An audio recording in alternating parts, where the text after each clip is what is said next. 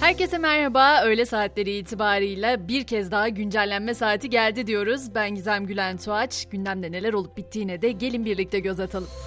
Mersin'le başlayacağız. Mezitli'de polis evine yönelik terör saldırısıyla ilgili 22 kişi gözaltına alındı. Öte yandan Mersin'de PKK propagandası yaptığı öne sürülen aralarında Büyükşehir Belediyesi personelinin de bulunduğu 30 kişi için gözaltı kararı verildi.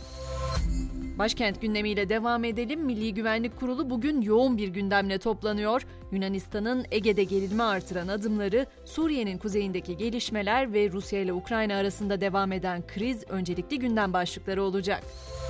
Hepimizi ilgilendiren biraz ekonomi başlığını açalım. Yeni sosyal yardım miktarları belli oldu. Aile destek programında tutar 850 ila 1250 liraya, doğalgaz tüketim desteği de 900 ila 2500 liraya yükseltildi.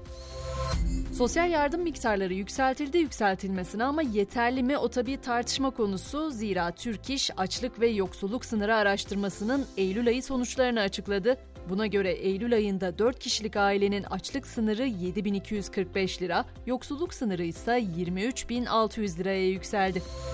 Mevsim geçişleriyle birlikte malum gribal enfeksiyon da artmış durumda. 65 yaş üstü ve kronik hastalar için grip aşısı e-nabız üzerinden açıldı. Yalnız şunu hatırlatmakta fayda var. Aşının uygulanabilmesi için mutlaka reçete gerekiyor. Eğitim cephesinden de haber verelim zira onu bekleyen arkadaşlarımız da olabilir. YKS'de ek yerleştirme ile kayıt hakkı kazanan adayların elektronik kayıt işlemleri bugün sona erecek. Normal kayıtlar içinse son tarih 30 Eylül.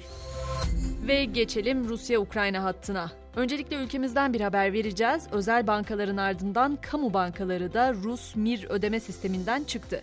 Bu kararla birlikte sistemi kullanan Türk Bankası kalmamış oldu. Ukrayna'ya baktığımızda ise 4 ayrılıkçı bölgede düzenlenen referandumlarda Rusya'ya katılma kararı çıktı. Oylamaya katılanların %98,42'si Rusya'ya bağlanmaktan yana oy kullandı. Tabi bu referandum son derece tartışmalı bir referandum. Zira Birleşmiş Milletler ve ABD bu referanduma başından beri karşıydı. Ukrayna lideri Zelenski de insanların silah zoruyla oy kullandığını öne sürmüştü. Birleşmiş Milletler Güvenlik Konseyi'ne hitap eden Zelenski referandumları toprakları çalma girişimi olarak niteledi ve Rusya'nın tüm uluslararası teşkilatlardan çıkarılmasını istedi.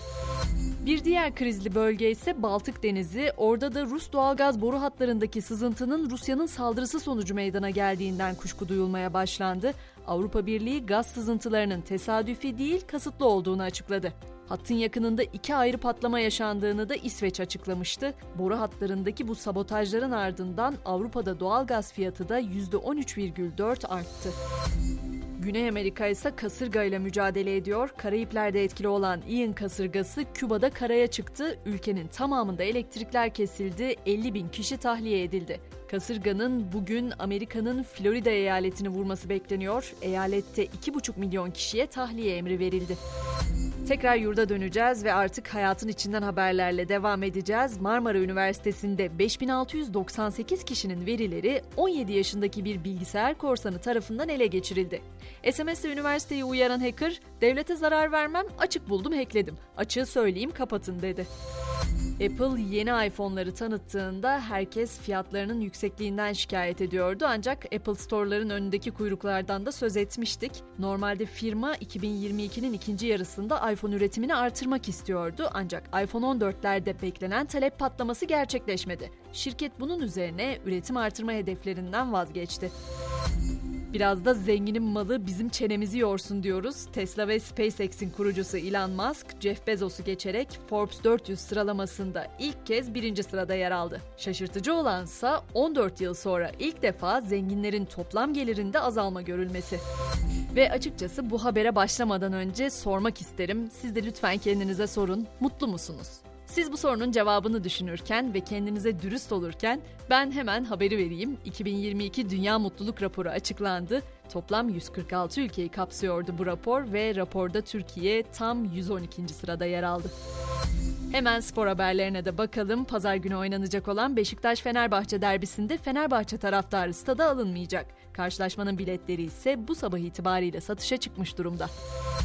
Noktayı da fileyle koyacağız. Amili kadın voleybol takımımız Dünya Voleybol Şampiyonası 3. maçında bugün Dominik Cumhuriyeti ile karşılaşacak. Filenin sultanlarının mücadelesi saat 18.30'da.